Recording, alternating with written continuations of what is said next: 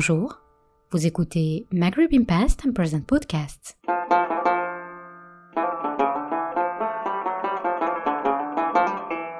Un espace dédié à l'histoire, la politique, l'art, la culture, la sociologie, l'anthropologie et bien d'autres sujets sur le Maghreb.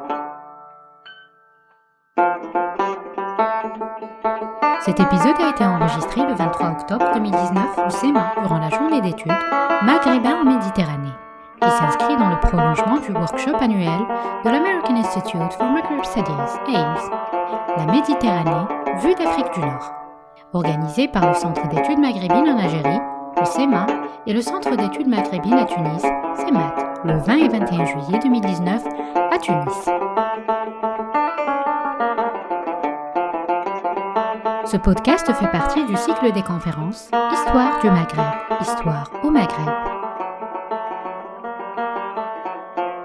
Nous accueillons pour ce podcast professeur Fatima Zahra professeur d'histoire moderne et contemporaine à l'université Abdelhamid Mahri de Constantine, qui fera l'introduction à la journée d'études en langue arabe. Nous accueillons également Dr Leila Meziane, professeur d'histoire moderne à l'université Hassan II, Mohamedia, Casablanca au Maroc et membre du réseau international de la gouvernance des ports atlantiques 14e 21e siècle, qui présente en langue française une conférence intitulée Complicité corsaire maghrébine à l'époque moderne entre Méditerranée et Atlantique.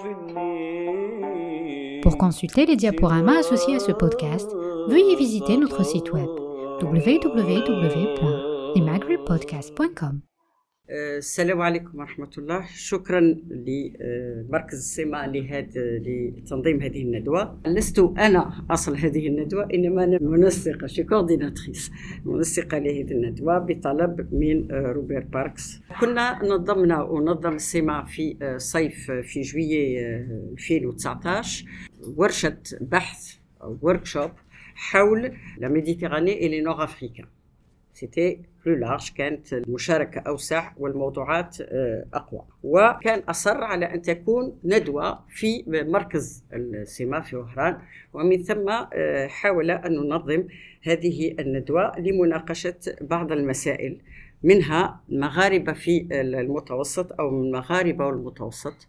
والمغاربة أفارقة وعلى ضفاف المتوسط ودائما كاين هذه الإشكالية ما مدى حضور المغاربة في المتوسط؟ ما هو دورهم؟ كيف تعاملوا؟ كيف تعامل معهم؟ وما إلى ذلك. وينصب عمل هذه الندوة على الفترة الحديثة يعني بين القرن السادس عشر والتاسع عشر إجمالا يعني لا نصل إلى الفترة الراهنة. وإن كانت تساؤلات يمكن أن تتجاوز هذا الطرح المحدود. عندما نتكلم عن المغاربة في الفترة الحديثة والبحر تجي في بالنا بطبيعة الحال مسألة القرصنة ومدى تعامل هذه البلاد المغاربية مع القرصنة كنوع من أنواع العنف المتعارف عليه إن صح التعبير وهو مثل ما قال بروديل سيت اون غير سوبليتيف يعني طريقة أخرى للحرب ولكنها مركزة على الجانب الاقتصادي ويمكن إعادة النظر أو النظر إلى كل المواقف وكل التعاريف حول مفهوم القرصنة وخاصة حول أبعادها وكيف تم التعامل معها وهذا ما سنصل إليه وكما لاحظتم حسب العناوين المقترحة. إذا يمكن للتذكير فقط أنه نقدم حسب ما جاء ورد في كتاب الأستاذ المنور مروش وأخذه هو عن فونتوني الذي حوصل ما كتب في الموضوع بأن حرب القرصنة هي نوع من الحرب تقوم فيه الدولة بإشراك الخواص من أصحاب السفن في تكاليف وفوائد الحرب البحرية وقد تكون بين بلدين من ديانة واحدة. هذا المعنى الأول لا كورس لا غير دو كورس ثم هناك لصوصية البحر لا بيراتري التي كثيرا ما يلاحظها أو يلتقيها القراء في الكتب حول هذه الفترة وهي النهب بالبحر بلا عقيدة ولا قانون هذا المفهوم البسيط المتعارف عليه. لكن فيه فيما بعد في الواقع هناك تقارب أو فترة أماكن يعني تردد بين هذا وذاك. وفيه أيضا القرص حسب تعريف فونتوني جوستومون كورسو بين المسيحيين والمسلمين في البحر المتوسط. أي أنها حرب مقدسة بالنسبة للمسيحيين وفي تلك الفترة سواء إسبانيا أو آه، فرسان مالطا وغيرهم وهي جهاد بحري بالنسبة للمسلمين. عندما تكون آه، يكون العدو المسيحي وتكون المصالح عند العدو الآخر. إذا في هذه التشكيلة ما هي مساهمة كيف كان للقراصنة وللتجار في البحر المتوسط آه، كيف تعاملوا مع هذه الظاهرة؟ بالنسبة للقراصنة هناك ظاهرة متعارف عليها ولكن تحتاج إلى تأكيد على الأقل بالنسبة للجزائر. كالأتراك والمشارقة والعلوج والأندلسيون هم الذين يشكلون الجزء الرئيسي من القرصان. يعني ليس هناك حضور من المحليين حضور من الجزائريين واضحا على الأقل بالنسبة لهذه الفئة. وهذا العالم من الأجناس المختلفة لم يكن يسمح للأهالي بالحضور فيها إذا ما استندنا إلى الوثائق وإلى الشهادات. وإن كان باحث مثل تال شوفال الذي يرى بأنه في الواقع هناك من المحليين من الأهالي سواء في الانكشارية أو في رياض البحر ولكن دون إعلان عنهم رسميا لأن أيديولوجية الحكام لا تريد أن تبيح بأن هناك ليس هناك تحكم كان حضور ضعيف. يعني ليس هناك حضور من المحليين وسط هذه الفئات. إذا إذا كان وجدوا فكأفراد وليس كمجموعة معترف بها آه، مثل ما يقال عن العلوج لأن العلوج معروف اللي فيهم سواء آه، دخلوا للإسلام طواعية يعني التحقوا أولا بالبلاد ثم دخلوا الإسلام أو أسروا واختاروا الإسلام لأنه يسمح لهم بالارتقاء وما إلى ذلك. فالعلوج كان معترف بهم بأنهم عندهم مكانة كبيرة أوسط القرصنة. إذا ما هي أعمال التي يعني البحوث الجديدة ما الذي تكشف عن التعامل بين هؤلاء القراصنة من مختلف الموانئ المغاربية؟ والأستاذة ليلى مزيان ستكلمنا عن هذا فيما بعد.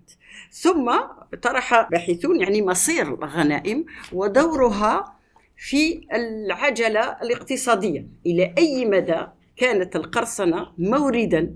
وما درجة أهمية هذه القرصنة في موارد الجزائر. بالنسبة للجزائر هناك خطاب سائد وإن كان آه، كثير من الباحثين يعني شككوا فيه بأنه في وقت من الأوقات كانت هي المورد الرئيسي الإيالة وعديد الباحثين وأذكر فريد خياري الذي كتب فيفغي موغيغ باشاليك دالجي الجي آه، يقول أنه بكل المقاييس بكل الدراسات لا يمكن أن تكون القرصنة المورد الأساسي للإيالة ويدرس كيف أن عوائد يعني كيف هذه الغنائم كيف يعاد بيعها في الباكستان كيف تتوزع على الموانئ بأي الأسعار غالبا ما يصل إلى ربع سعرها الحقيقي لأنها يعني غنيمة غنيمة حرب. بالتالي يريدون التخلص منها وبيعها بسرعة للاستفادة السريعة أولا ولتفادي تدخل القناصل في آه، مفاوضة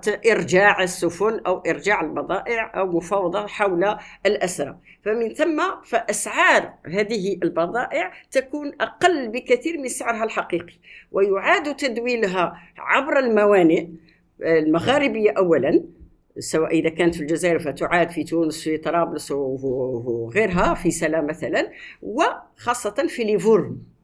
لماذا؟ لأن ليفورن تعيد هي في وقتها تعيد يعني هو ميناء مهم وستتكلم عليه بداية بلامي. ميناء آه، يعيد آه، توزيع كل التجارة وخاصة غنائم البحرية عن طريق التسويق يعني عن طريق الشراء والبيع آه، في مرحلة آه، ثانية. إذا آه، هنا تدخل العلاقة علاقة الموانئ المغاربية والموانئ الأوروبية. فيها مرسيليا نعم ولكن كان ليفورن في وقت من الأوقات هو المحور سي بلاك تورنونت دو ريديستريبيسيون دي بريز ما هي العلاقة بين القرصنة بين غنائم القرصنة والتجارة؟ التجارة التي تخضع مبدئيا للقواعد الدولية للقوانين الدولية للمعاهدات وللاتفاقات وما إلى ذلك. إذا عن هذا الطريق إعادة تدويل هذه المسائل ويتدخل كبار التجار في اقتناء هذه البضائع إما في الجزائر أو في أماكن أخرى. وهنا يتدخل بالنسبة للجزائر على الأقل من الذين يستقرون. هناك بعض التجار الأوروبيين لا يتجاوز العشرات. الفرنسيون الذين نعتبرهم يعني كانوا عندهم آه، احتكار في القالة ومكانة كبيرة عن طريق القنصل الفرنسي في آه، الجزائر. فكانوا يعدون على الأصابع يعني 20 30 40 في نفس الوقت. إذا هذا العدد القليل سمح أو ظرفية أخرى آه، في أوروبا. سمحت ليهود ليفورن بالعودة أو بالاستقرار في الجزائر بفتح شركات تجارية وبالقيام بالوساطة بين الجزائر وخاصة بين حكومة الجزائر لأن الداي كان يحتكر التجارة الخارجية وبين المدن التجارية سواء في إيطاليا أو في فرنسا وغيرها.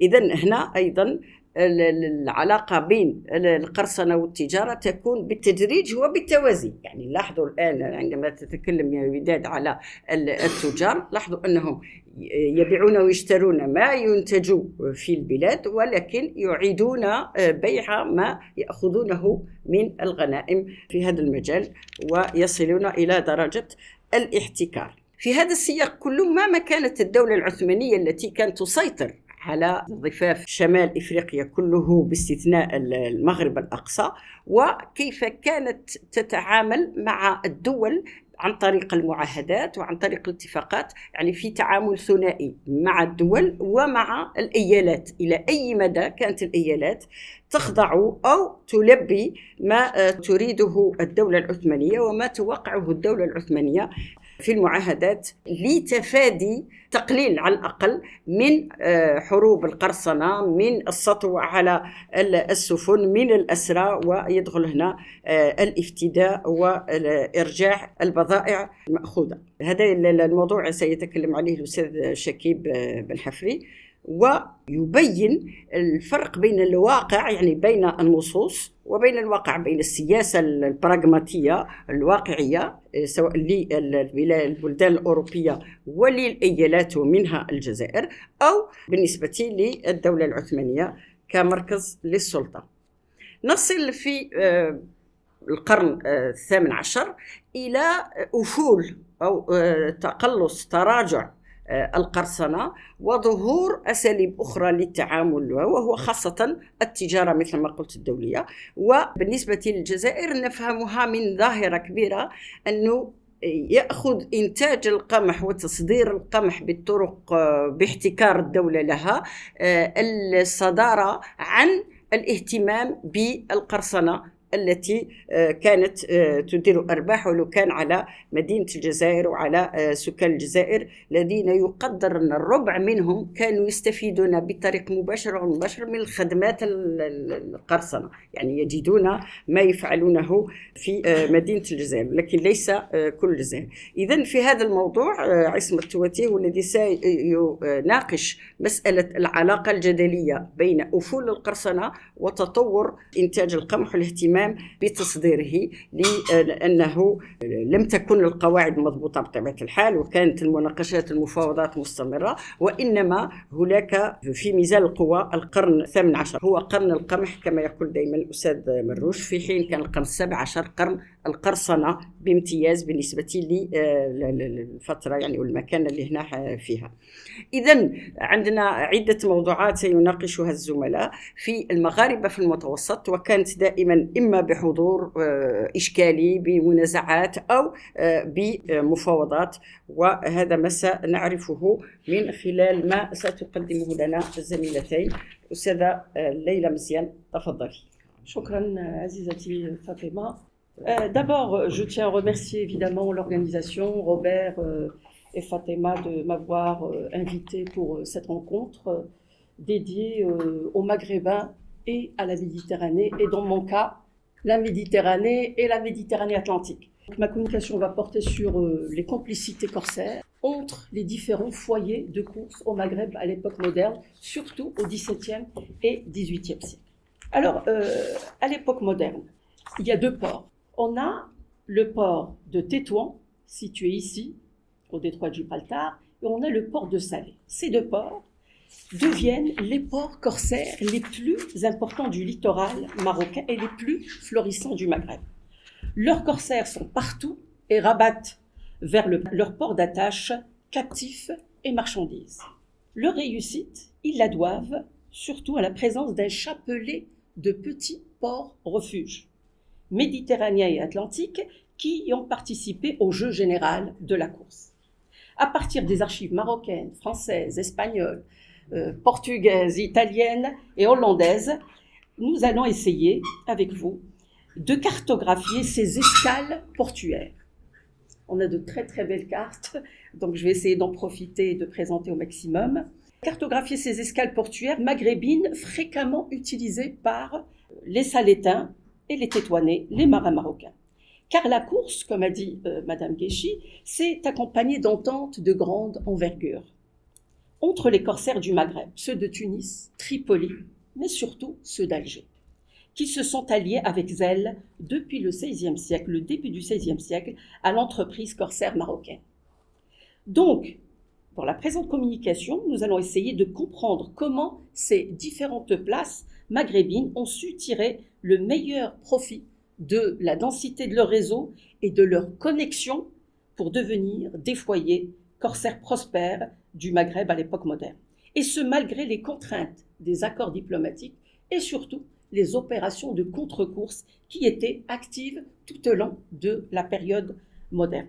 Qu'en est-il exactement? Salé, Tétouan et Alger, une complicité multiséculaire. La complicité assez particulière qui s'est tissée entre Salé et les autres ports du littoral marocain s'est vue prolongée au-delà des frontières.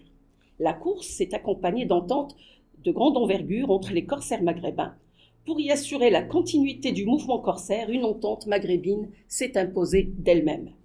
Et c'est le port d'Alger qui s'est allié avec le plus de zèle à l'entreprise salétine. Malgré quelques résistances locales, la similitude de leur industrie devait forcément les rapprocher dans une lettre adressée à Seignelay, donc le secrétaire d'État euh, de la marine français sous Louis XIV, le 1er novembre 1683, Pierre de Catalan ne se plaint-il pas de ce que les ports marocains servent constamment de base pour les opérations corsaires des Algériens? De son côté, Saint-Amand, c'est l'envoyé de Louis XIV euh, euh, au sultan marocain Moulay Ismail, met en cause encore une fois la complicité des gouverneurs qui s'applique à rester en bonne intelligence avec les Algériens. Là, on a une belle euh, gravure de Salé au XVIIe siècle. Voilà. Donc, par Salé, on entend la ville de Rabat aujourd'hui. D'accord? On voit ici la Casbah, on voit la Tour Hassan, et en face, il y a là la ville de Salé-le-Vieux. Ici, on voit, comme j'ai dit tout à l'heure, Tétouan, donc voilà, situé au détroit de Gibraltar. Tétouan, elle est située sur la face méditerranéenne, mais elle est loin de 7 km du littoral. Elle est située ici. Voilà, Tétouan. Voilà, donc il y a le fleuve, connu sous le nom de Rio Martin, Nahar Martil. Voilà, les côtes de Tétouan. Alors, ce texte de Saint-Amand, il dit ce sont les Alcaïdes seuls qui la leur donnent, sans la connaissance du roi, il veut dire le roi du Maroc, parce qu'ils reçoivent d'eux quelques présents pour avoir la liberté de mener les prises qu'ils font et de les vendre dans les ports de leur gouvernement. Il arrive même que les Turcs d'Alger viennent à Salé ou autres ports marocains pour armer des navires ou pour se réfugier. Ce fut le cas, entre autres, de la Volte, une frégate armée de 12 pierriers, 10 canons et de 200 hommes, et d'une grande city algérienne d'environ 50 tonneaux et 100 hommes d'équipage. Les corsaires d'Alger, poursuit euh, Saint-Amand, ils couraient sur tous les navires d'à peu près toutes les nations. Ils ne connaissent ni amis ni ennemis lorsqu'un traité les obligeait à respecter une nationalité quelconque, si le contrôle des consuls les empêchait de vendre leurs prises au Bazestan d'Alger, ou si le détroit de Gibraltar est bloqué par les vaisseaux ennemis, les corsaires d'Alger allaient les vendre à Salé. Ou dans les autres places portuaires du royaume, lorsqu'il s'agit de produits de première nécessité, surtout en période de, de grande disette, comme ce fut le cas en 1653, lorsque deux prises algériennes chargées d'orge faite par, euh, par les Algériens sur les Hollandais, fut conduite au port de Salé et furent aussitôt vendues au gouverneur, malgré les traités de paix signés entre la Hollande et Salé. Un an plus tard, une flûte d'Amsterdam qui embarquait du sel à Cadix est amené à son tour à Salé et adjugé pour la somme de 3 euh, florins par le gouverneur de, euh, de la ville. Au mois de juin 1686, le vaisseau Notre-Dame des Anges, ayant été pris par un forbon d'Alger, fut amené à l'île de Mogador, Sawera Halien, où, ayant échoué, le gouverneur de cette ville fit vendre la cargaison au profit du roi du Maroc. En effet, les Salétains, en dépit des traités conclus avec certains pays européens, continuent à laisser les corsaires des régences euh, amener et vendre leurs prises à Salé. Et on constate la même chose du côté salétain. En 1637, à la simple annonce de l'envoi d'une escadre anglaise devant le port de Salé, les Salétains se seraient empressés à vendre un millier de captifs de cette nation à Alger. Bon, j'avoue que le chiffre est un peu... Bon, après on revient au chiffre de 200 captifs. Euh, pour les besoins de leur croisière outre-Détroit, les Algériens n'hésitent pas à faire égade à Salé, à Tétouan, à Larache ou à Marmora, sur, Marmora, sur la côte, euh, la côte atlantique du Maroc. Certains corsaires et maîtres de bombes maghrébins vont même jusqu'à passer au service du sultan du Maroc, tels les quatre galiotes ou brigantins d'Alger qui sont allés au dit Tétouan se mettre sous l'obéissance au service du roi de Tafilat. Par le roi de Tafilat, on entend le roi Moulay le frère de ce fameux sultan Moulay Smaïl. Un captif anonyme ne constate-t-il pas de son côté qu'un bon nombre de capitaines de navires salétains étaient des Algériens? Plus versés, dit-il, dans les affaires maritimes et dans la géographie que les Marocains. D'ailleurs, comme on le sait, dans les sociétés corsaires, le bassin de recrutement des marins n'a pas cessé de s'élargir. De même que euh, Franz Jones, second du navire hollandais Saint-Jean-Baptiste, qui rapporte de son côté que la plupart des navires turcs qui avaient servi dans la flotte du grand seigneur et qui étaient retournés à Alger et à Tunis étaient originaires de Salé. Ah, là, on ne sait plus comment, ça allait. Ces témoignages traduisent l'extrême mobilité des corsaires à l'époque, associée à l'élargissement du bassin de recrutement des gens de mer dans les grands foyers de la course, dont les marins n'hésitent pas à transgresser les frontières géographiques et politiques pour assurer la continuité de leur activité sur mer. À une mobilité nord-sud, évidemment euh, incarnée par le monde, le monde truculent des renégats, s'est greffé un autre type euh, de, mobilité, une mobilité sud-sud assurée par les acteurs même de l'activité corsaire maghrébine. Ainsi, les marins de haut vol se sont installés dans les grandes cités corsaires du pays des shérifs. On citera à titre d'exemple Omar al-Hajj, un corsaire tunisien qui s'établit à Salé, ou encore Kara Mustafa, un corsaire turc du peignant de Vélez. On relève également des noms renvoyant à des origines tripolitaines, comme c'est le cas de Hia Trablsi. Mais le cas du renégat hollandais, je viens de parler de ce Raïs il y a, quelques jours à l'université de Roi, de son vrai nom Jan Jans, précurseur de la course salétine à laquelle il donna sa redoutable renommée, mérite qu'on s'y attarde un peu plus longuement. Il se fait prisonnier par les Turcs à Lanzarote, aux îles Canaries en 1618, avant euh, d'être acheminé à Alger où il renie la même année, et portera le nom de Morat Reis. Après la mort de son compatriote, euh, qui n'est autre que l'amiral de la flotte à Alger, le renégat Soliman Reis, de son vrai nom euh, Salomo de von Boer, Morat Reis s'installe à Salé en 1622, où il se marie avec une Maurice, une Andalouse. Deux ans plus tard, le sultan saadien le nomme amiral de la flotte de Salé. L'ascension était rapide grâce à son grand savoir euh, au niveau de la navigation. En juillet 1627, il défraie la chronique par son expédition vers les côtes islandaises, à bord de trois navires de course en juin, le 20 juin 1627, parallèlement à une autre expédition qui est partie d'Alger un mois plus tard, le 16 juillet de la même année. De 1630 à 1640, en compagnie des Algérois, d'autres chevauchées maritimes suivront dans les mers du Nord, dans ce qu'on appelle l'arc atlantique. Cette tendance marquée par l'élargissement sans précédent des zones d'opération à l'échelle océanique vise à atteindre également les sources de ce qu'on appelle les commerces riches, notamment les pêcheries terre-neuviennes. En 1624, euh, les deux flottilles se manifestent à Terre-Neuve sur les côtes d'Acadie, Nouvelle-Écosse. Avec la complicité des corsaires algérois, les expéditions des Salétains auraient même atteint les côtes brésiliennes du nord-est du Brésil. Le temps de rupture. Après le temps d'entente, on revient au temps de rupture. Cependant, Salétain et Algérois ne tardent pas à se brouiller. Les corsaires de Tétouan pouvaient mieux servir ceux d'Alger que ceux de Salé.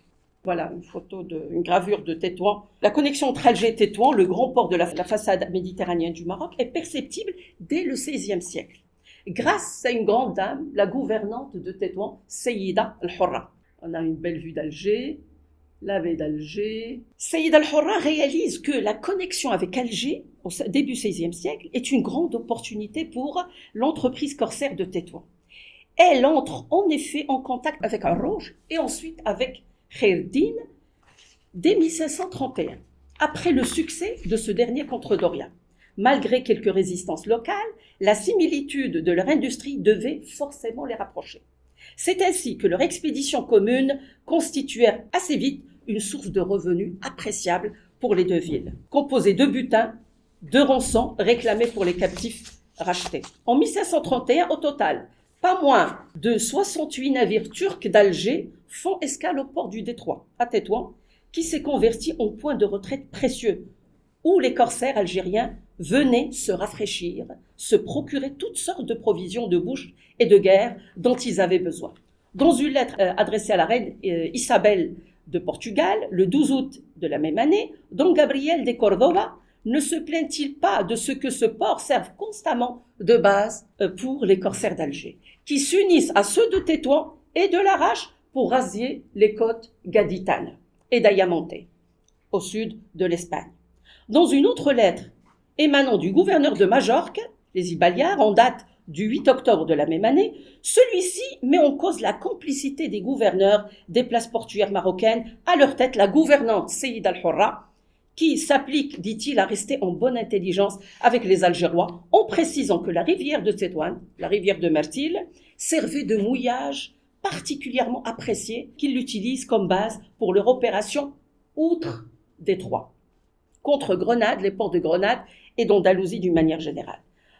Toujours la même année, Kherdin quitte Alger avec plusieurs galères et Fuste. 26 autres navires le rejoindront et jetteront l'encre encore une fois de Tétouan, qui se préparait à accueillir la flotte de ce raïs de légende. La ville rassemblait tout le blé du district en vue de fabriquer du biscuit pour cette flotte car il y avait disait à Alger. L'écrivain du Conseil de Gibraltar, Alonso Andouja, s'exprime lui aussi en ces termes pour décrire cette complicité entre les deux ports maghrébins. À Téton, dit-il, vous obtenez tout le blé de votre région, et c'est là qu'il y a le plus de pain que dans tout le royaume de Fès. Et parallèlement à cela, on sait qu'il fabrique beaucoup de biscuits.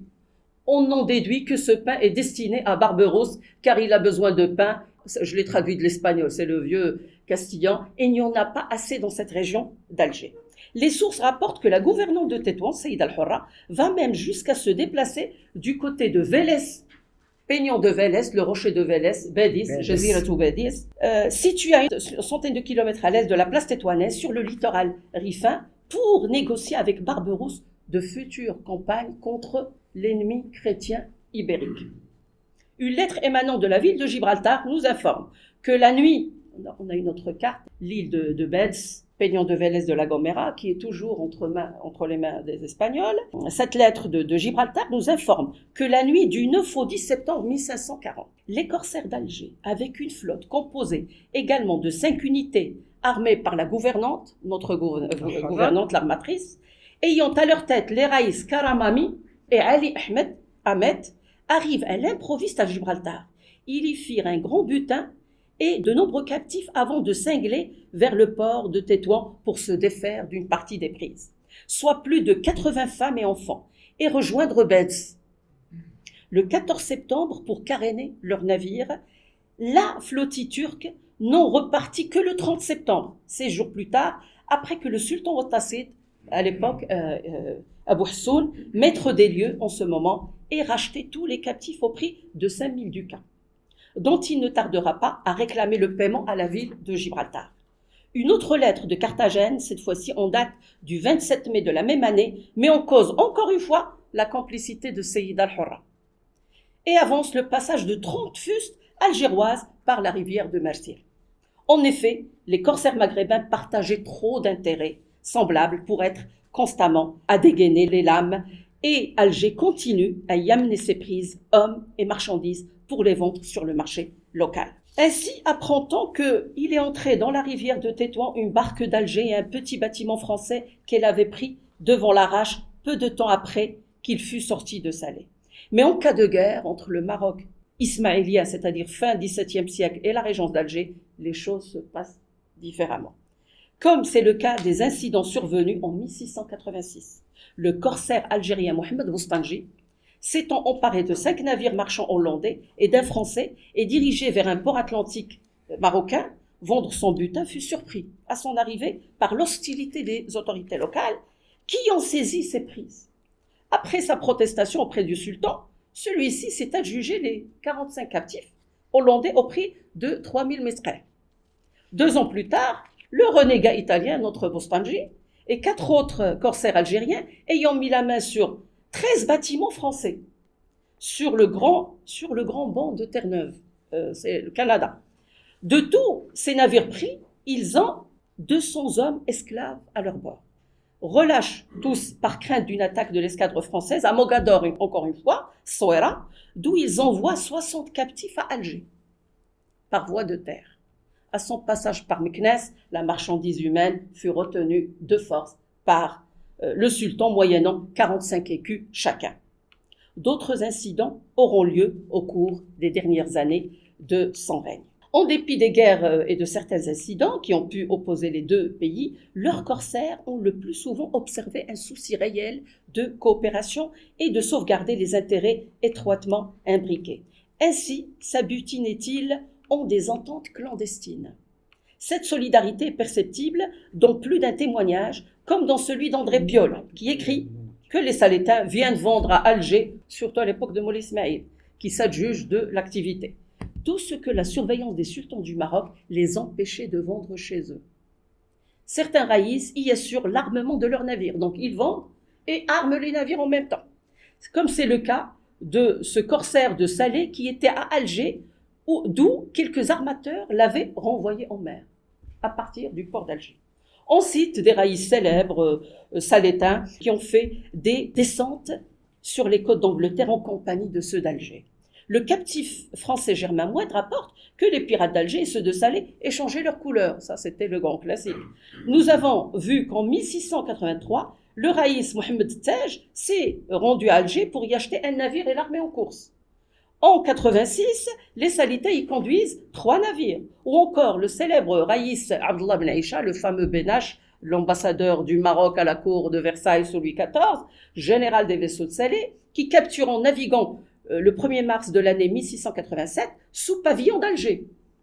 Un navire avré chargé de blé pour Marseille, qui l'amena aussitôt à Alger. Contrarié par les vents en 95, euh, c'est en cette ville que le Raïs Roussaille fait relâche pendant un mois. Ainsi aménagés, les règlements de la course maghrébine ne mettent pratiquement aucun navire ni aucune côte à l'abri des assauts.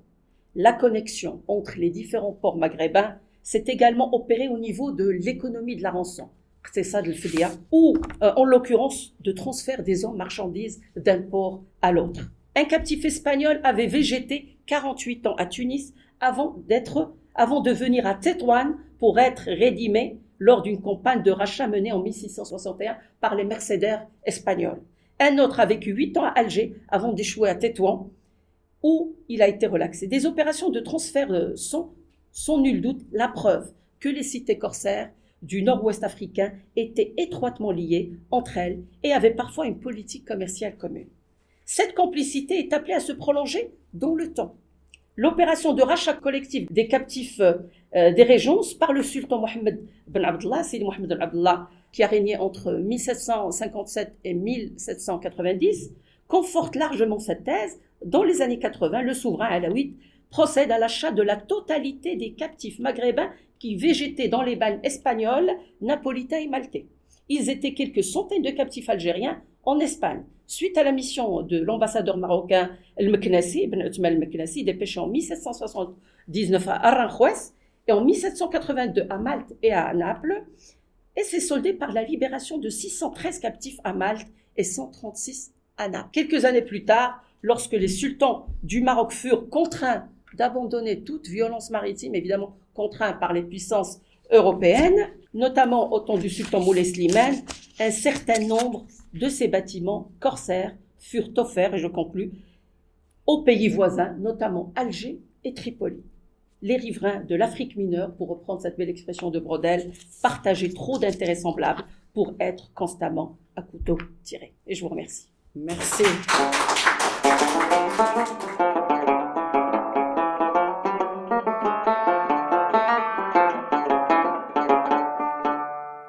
Merci pour votre écoute.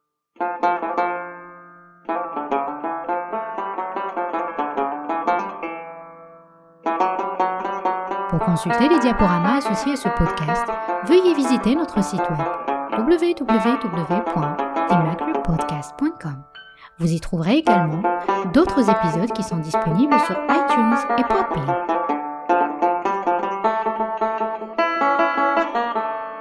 Pour recevoir plus d'informations sur nos podcasts, veuillez visiter notre page Facebook Maghreb in Past and Present Podcasts.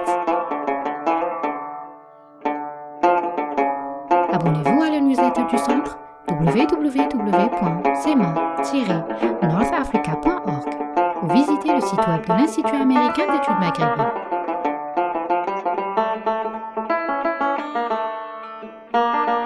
À bientôt pour un nouvel épisode.